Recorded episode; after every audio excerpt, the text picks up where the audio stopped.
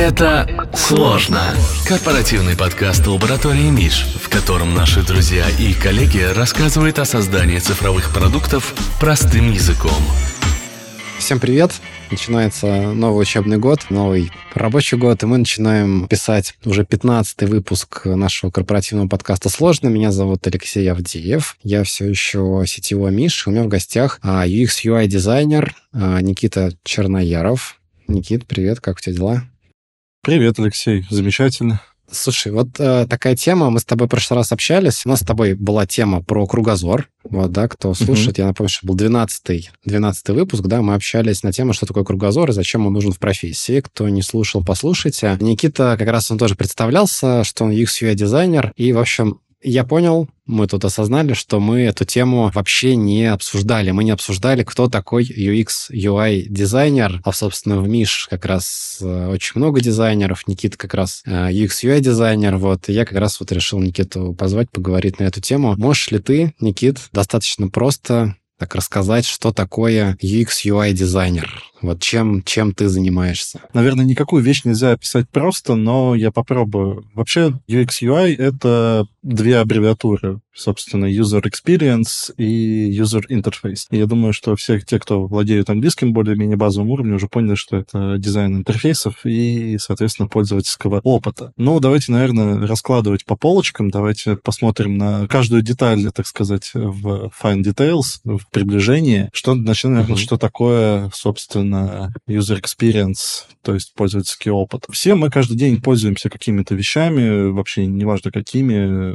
чайником, телевизором, э, не знаю, вилкой, а, и мы все испытываем тот самый эфемерный пользовательский опыт то, как мы, собственно говоря, с этим объектом взаимодействуем. Но обычно в контексте профессии, в контексте разработки под э, user experience, под проектированием пользовательского опыта подразумевают именно проектирование всяких сайтов, приложений, программ и так далее и тому подобное. И в этом контексте пользовательский опыт — это то, как мы, собственно говоря, проходим через эти программы, как мы ими пользуемся, с чем мы при этом сталкиваемся, чтобы достичь какой-то определенной цели. И тут еще такой очень важный момент отметить, что на самом деле user experience это, конечно, очень много про именно опыт э, человека, но это еще точно так же в той же равной степени про бизнес. То есть бизнес должен как-то этот продукт продать, продать его выгодно, угу показать пользу продукта и, соответственно, донести эту пользу до, извините, пользователя. Собственно, mm-hmm. я, я немножко, я немножко так сейчас это сумбурно объяснил, распыляюсь, потому что, в принципе, в каждую эту тему можно очень сильно углубиться, но если вот так вот, давай, давай попробую упаковать до одной мысли, что дизайн пользовательского опыта — это дизайн того, как пользователь взаимодействует с продуктом, как бизнес представляет продукты, доносит ценность продукта до пользователя.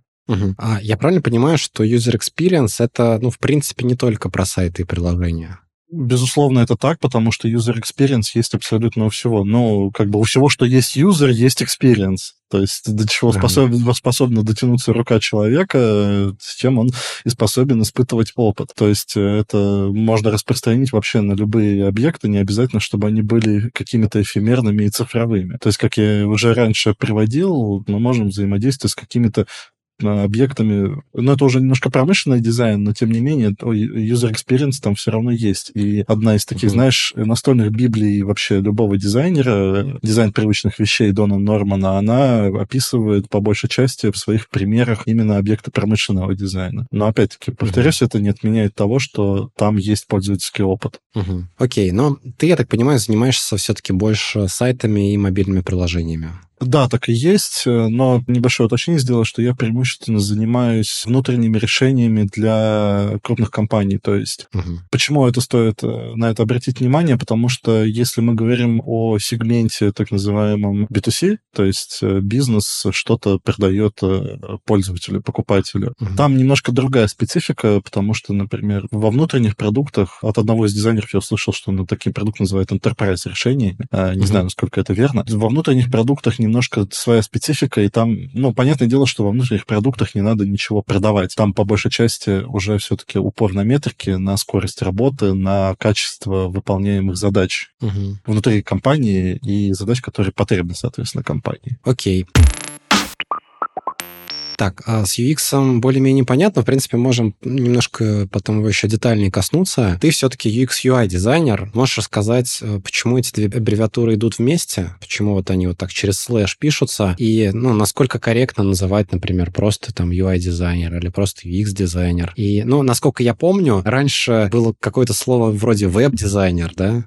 И оно как будто трансформировалось. Да, это действительно так. UX UI дизайнер, как правило, спаян вместе. Но это не значит, что это совершенно точная правда. Встречаются и достаточно нередкие случаи, когда есть разделение на так называемый experience дизайнера, который занимается по большей части именно проектированием каким-то общим продуктовым, то есть как пользователь проходит через тот или иной процесс, как он, соответственно, взаимодействует со всем продуктом, который проектирует там информационную архитектуру продукта. А interface э, дизайнер, э, как правило, занимается занимаются еще такими более частными вещами. То есть, если user experience — это про то, как пользователь взаимодействует с продуктом, то user interface — это через что пользователь взаимодействует с продуктом, чтобы достичь своей цели. Угу. Я, я, я сейчас не, не, не буду пытаться приводить каких-то метафор, что там одно молоток, другое гвоздь, потому что это такие достаточно абстрактные сущности, и я рискую тут немножко ошибиться своей uh-huh. абстрактной идее. Но user интерфейс, как бы, давай, наверное, немножко углубимся вообще, что такое интерфейс. Интерфейсы же, они тоже бывают совершенно разные. Интерфейсы, например, бывают человекоориентированные, программные, и третье, к сожалению, забыл, не буду пытаться вспомнить, но суть третьего типа интерфейса в том, что они помогают одним механизмом взаимодействовать с другими. Ну, то есть, например, Э, очень часто такое можно встретить, что какой-нибудь разъем USB тоже называют интерфейсом. Почему? Потому что угу. у тебя одно устройство, условно флешка, взаимодействует с другим устройством, условно компьютер. И им надо как-то между собой сообщаться. И для этого им нужно что? Интерфейс, угу. в котором интерфейс, за, за, да. заданы определенные правила, протоколы, какие-то идеи, там, давай, может, даже их так назовем, ритуалы взаимодействия. То, чем обычно занимается угу. интерфейс-дизайнер, он занимается так называемыми человек-ориентированными интерфейсами или интерфейсами типа человека человек-машина. Ну, то есть нам нужно то, что нам э, написали, наваяли наши прекрасные, любимые э, разработчики-программисты, все это синергизировать с человеком. Угу. Это не всегда потребно, когда, допустим, машина выполняет какие-то функции фоном, и это больше функция автоматизации, там, конечно, интерфейс нужен в меньшей степени. Но если это какой-нибудь э, marketplace, интернет-магазин, что, в принципе, одно и то же, там, приложение для умного дома, приложение доставки еды и так далее. Но тут, тут все-таки человеку нужно совершить какой-то определенный набор выборов, чтобы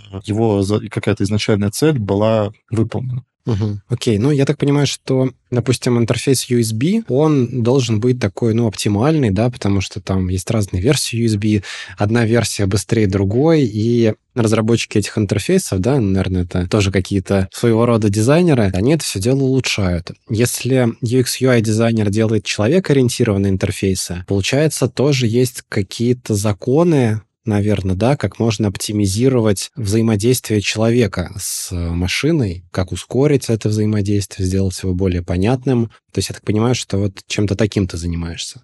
Конечно, ты все правильно говоришь, и для этого написаны мириады теоретической литературы и практически каких-то занятий, которые позволяют этому научиться. Это все совершенная правда. Очень часто упоминают mm-hmm. 10 законов UX. Э, кстати, рекомендую всем почитать. Это одноименная книга. Я думаю, что мы ссылочку в описании оставим. Я тебе чуть попозже скину, потому что, к сожалению, да. я ее наизусть не помню. Но всем, mm-hmm. я думаю, что даже, в принципе, обывателям как, каким-то будет ее интересно почитать. Но на самом самом деле, э, знаешь, э, вот если все вообще, в принципе, все законы дизайна, UX, UI, проектирования всего этого упаковать в какую-то одну мысль, угу нужно спроектировать интерфейс так, чтобы пользователь этот интерфейс не почувствовал, не заметил, и чтобы задача его была выполнена, но в идеале вообще желательно по щелчку пальца. То есть, наверное, идеальный интерфейс вообще во всем мире, это выглядело бы так, что ты подумал, подумал, да даже щелкать пальцем нет, ты просто подумал, и твоя задача уже выполнена. Но, к сожалению, там из-за определенных физиологических возможностей, точнее, физиологических ограничений, из-за технических ограничений мы вынуждены придумывать, соответственно, вот это вот, как э, недавно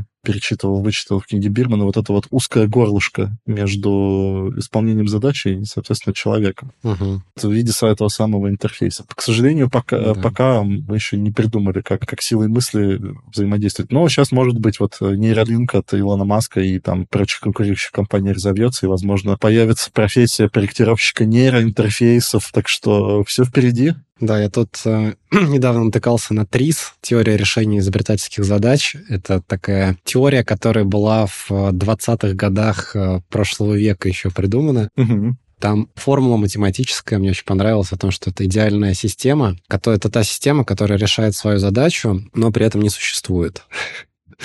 Да, это, да. Задача как бы решается сама собой. Да, это мне прям это за, немножко заставил впасть в ностальгию, потому что когда я учился на промышленного дизайнера, у нас, соответственно, был курс теории решения изобретательских задач. К сожалению, я оттуда более-менее запомнил только то, что система, достигая своего пика развития, переходит на систему. Но это, знаешь, это угу. тот сам, это самый яркий пример, которым можно проиллюстрировать этот тезис, это когда iPod превратился из э, аналогового физического устройства в иконку на айфоне. О, прикольно, кстати, я про это не задумывался. Окей, слушай, а вот смотри, допустим, тоже про UX UI. То есть я так понимаю, что ты, когда проектируешь интерфейс, да, эти интерфейсы всегда разные, у тебя стоит какая-то цель, да, то есть тебе надо, допустим, сделать, чтобы пользователь вел себя определенным образом, и ты какими-то при помощи каких-то законов и правил достигаешь, ну, этой цели. Как это выглядит? Да, все это действительно так. Ну, во-первых, мы, наверное, должны всегда как вообще проектируется э, продукт? Берется продукт мама, продукт папа, они любят друг друга очень сильно. Ладно, немножко попоясничал. На самом деле всегда берется задача, которую продукт, соответственно, должен решать. У пользователя есть какая-то проблема, и он эту проблему может решить совершенно разными методами. Это мы уже, знаешь, мы уже так немножко к фреймворку Jobs to be done переходим. У пользователя есть какая-то потребность, и ему ее надо как-то ее решить. Решить ее можно совершенно разными способами. Ну, допустим, не знаю, покупка продуктов. У пользователя пользователя при покупке продуктов какое желание? Но, как правило, пользователь голоден, ему надо что-то съесть, ему нужны продукты, соответственно, ему надо эти продукты каким-то образом купить. Э, и у него есть совершенно разные методы, э, как это все можно сделать. Это можно сделать самому, поехав в магазин и закупившись там продуктами на какую-то определенную сумму, на какое-то определенное количество времени по выбору. А можно это кому-то или чему-то делегировать. Я здесь uh-huh. достаточно осознанно сказал кому-то или чему-то, потому что это можно делегировать как другому человеку. Ну, я думаю, что можно позвонить кому-нибудь, сказать, возьми, неси словным пивом. А можно установить, и сразу говорю, это не реклама приложения доставки, там, самокат, Яндекс, Деливери, и, соответственно, купить э, еду через них. Я думаю, что это все достаточно релевантные примеры, потому что сейчас через все вот эти вот э, доставки можно, в принципе, заказывать продукты. Вот возвращаемся к проектированию. Допустим, мы хотим как-то влиться в эту сферу, соответственно, мы проектируем продукт уже вокруг вот этой потребности. То есть как мы вот этот вот процесс покупки продуктов можем улучшить. Uh-huh. Ведь на самом деле процесс вот этой вот покупки, он достаточно сложный, и его надо разложить. Нужно понять, какие, через какие этапы пользователь этот. Обычно вот это, вот это вот разложение, соответственно, пути того, как пользователь себя в этот момент чувствует, какие действия он совершает, на какие проблемы он натыкается, или наоборот, какие он интересные для себя какие-то моменты открывает. Обычно вот за вот это вот все разложение отвечает артефакт CGM, Customer Journey Map, то есть как пользователь проходит, будучи покупателем, через продукт. Угу. Когда мы это разложили, мы уже потихонечку начинаем э, пытаться понять, как мы нашим продуктом можем закрыть, соответственно, вот этот путь, все потребности. Надо ли его полностью закрывать, потому что у приложения есть э, так ограниченная область компетенции. То есть, скажем так, не надо пытаться в продукт впихивать невпихуемое, нужно вот сконцентрироваться только на важном, чтобы пользователь решил свою задачу по итогу. Если там уже появляются какие-то лишние, выходящие за рамки компетенции продукта вещи, это, ну, как правило, вредит по большей части бизнесу, потому что пользователю это может быть пофигу на эти функции, а вот бизнес на это деньги потратит на разработку. Ну да, да. Окей, окей, очень интересно. Так, и смотри, что хотел бы еще узнать. Есть UX, UI-дизайнеры, да, мы тут в процессе подкаста выяснили, что есть еще иллюстраторы, что есть 3D-дизайнеры, и вообще, что дизайнеров, похоже, великое множество. Можешь ли ты рассказать, какие еще бывают дизайнеры и чем они вообще занимаются? Вот смотри, давай так, начну с того, что все, что можно спроектировать, у того есть специфический дизайнер. То есть, э, если можно спроектировать... Игру можно спроектировать, можно спроектировать объект промышленного дизайна. Ну, просто объект промышленного дизайна так обобщенно, потому что объектом промышленного дизайна может быть вилка, там, или какой-нибудь бритвенный станок, mm-hmm. или это может быть холодильник. Приборная панель автомобиля — это все промышленный дизайн. Есть отдельная специальность, кстати, автомобильного дизайнера, архитекторы, дизайнеры э, интерьеров, дизайнеры э, архитектурной среды, дизайнеры графические, гейм-дизайнеры, дизайнеры 3D, motion дизайнеры. Я вот сейчас тебе перечисляю. Uh-huh в принципе, могу о каждой профессии что-то более-менее, ну как, тезисно что-то сказать. Я так понимаю, что, в принципе, можно взять практически любую вещь, которая вот меня окружает, и добавить слово «дизайнер» после нее. И, скорее всего, такой дизайнер существует. Да, ты совершенно прав. Просто знаешь, некоторые профессии, кстати, подпадают тоже под определение дизайнеров, но дизайнерами не называются. То есть, например, тот же писатель, например, вот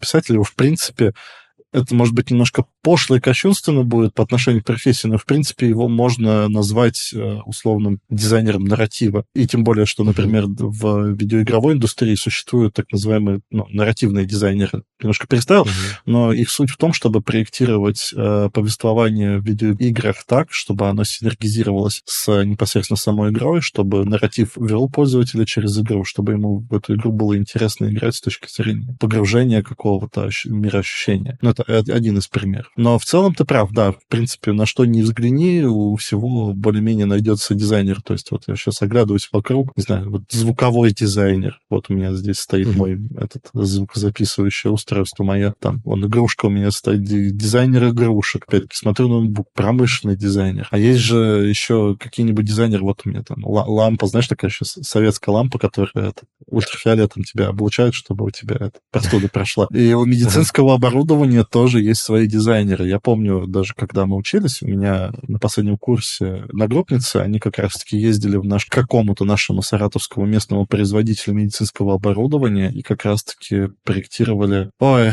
все, все кто кушает приятного аппетита, подушку для лечения геморроя. Интересно. А, про Саратов я только про холодильники вот могу вспомнить. Наверняка в Саратове хорошие дизайнеры холодильников были когда-то. Когда-то они определенно были, учитывая, что у нас, что у нас в политехе было и вроде бы остается направление промышленного дизайнера, так, так что угу. да. Окей, ну, кстати, да, я тоже подумал, что программист, в принципе, это, ну, дизайнер программ да, то есть он проектирует. Так и есть. Я еще, знаешь, иногда даже еще шучу, что программист — это дизайнер... Вот есть дизайнер человек-ориентированных систем, а есть дизайнер программных систем. Ну, то есть, как бы, по сути, угу. что, что, что делает э, программист? Я в курсе, что существуют языки разных уровней, что там можно писать там на условном бейсике, там на низкоуровневом, можно писать на высокоуровневом, но все сводится к тому, что пользователь связывает начинку, работу начинки машины, то есть процессор, оперативную память, вот это вот все, и налаживает взаимодействие. Есть, есть наверняка какие-то программисты, которые налаживают взаимодействие вот этих всех контроллеров с операционной системой, а есть, соответственно, программисты, которые налаживают общение операционной системы уже непосредственно с другими программами. Можно сказать, своеобразные дизайнеры интерфейсов, просто немножко других интерфейсов. Окей. А, слушай, спасибо.